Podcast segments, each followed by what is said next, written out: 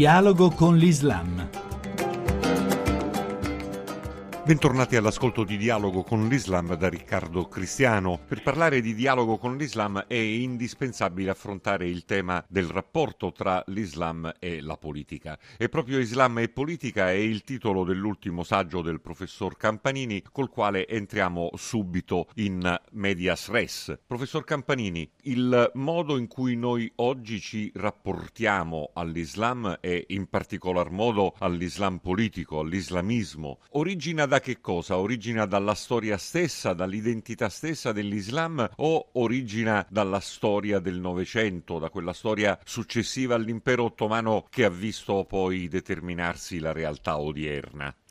Credo che questo tipo di rapporto risalga addirittura al Medioevo e si sia poi riprodotto in forme più o meno simili nell'età contemporanea fino all'oggi. Islam e Europa, diciamo, Islam e Occidente sono due facce della medesima medaglia e allora eh, l'Occidente guarda l'Islam in un certo senso come l'altro da sé e eh, l'Islam guarda l'Occidente come l'altro da sé, ma questo è un gioco di specchi abbastanza curioso perché se si guarda all'altro come a qualcosa di diverso non si riconosce nell'altro il fatto che è simile a noi stessi. In questo gioco di specchi si torna a parlare da una parte e dall'altra moltissimo di califfato in termini impropri con ogni probabilità, ma il califfato in senso storico è troppo importante per l'Islam per non parlarne e lei in questo libro ricorda le teorie classiche del califfato. Quali sono? Sono state formulate in maniera completa nell'undicesimo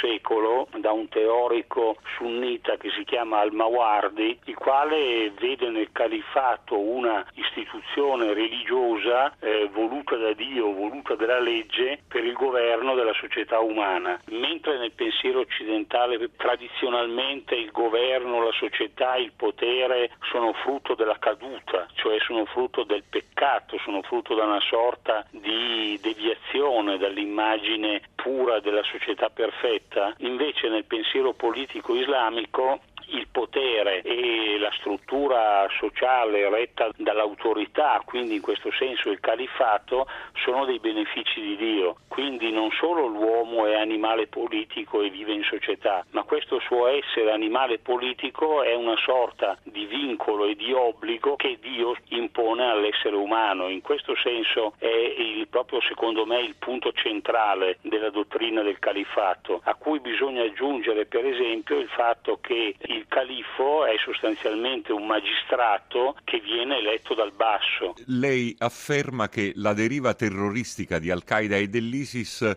ha interrotto l'esperimento politico islamista, quello avviato da Maududi, da Qutb. Molti dissentono su questo e lo ritengono invece il terrorismo il naturale compimento di quel pensiero. Sì, la mia idea infatti è che l'islamismo politico dopo la caduta degli ideali laici che avevano ispirato la transizione postcoloniale, cioè il socialismo, il, il liberalismo, il panarabismo, cioè tutti questi ideali laici che avevano in qualche modo emarginato il discorso religioso, l'islamismo politico che è rinato dopo il fallimento di questi ideali ha, ha avuto un carattere rivoluzionario. Hanno teorizzato l'Islam come teologia della liberazione e quindi come una sorta di alternativa appunto allo Stato in essere. L'islamismo terrorista tipo Al-Qaeda, tipo ISIS, evidentemente rappresenta un tradimento di questa tendenza rivoluzionaria perché non solo mira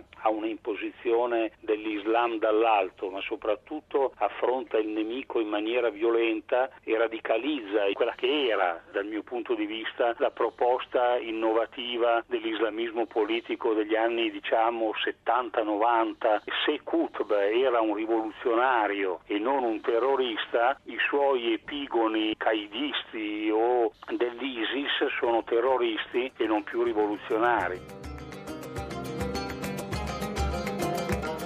Grazie per essere stati con noi sin qui. Chi vuole ci può trovare anche all'indirizzo web dialogoconlislam.rai.it. Appuntamento a domenica prossima.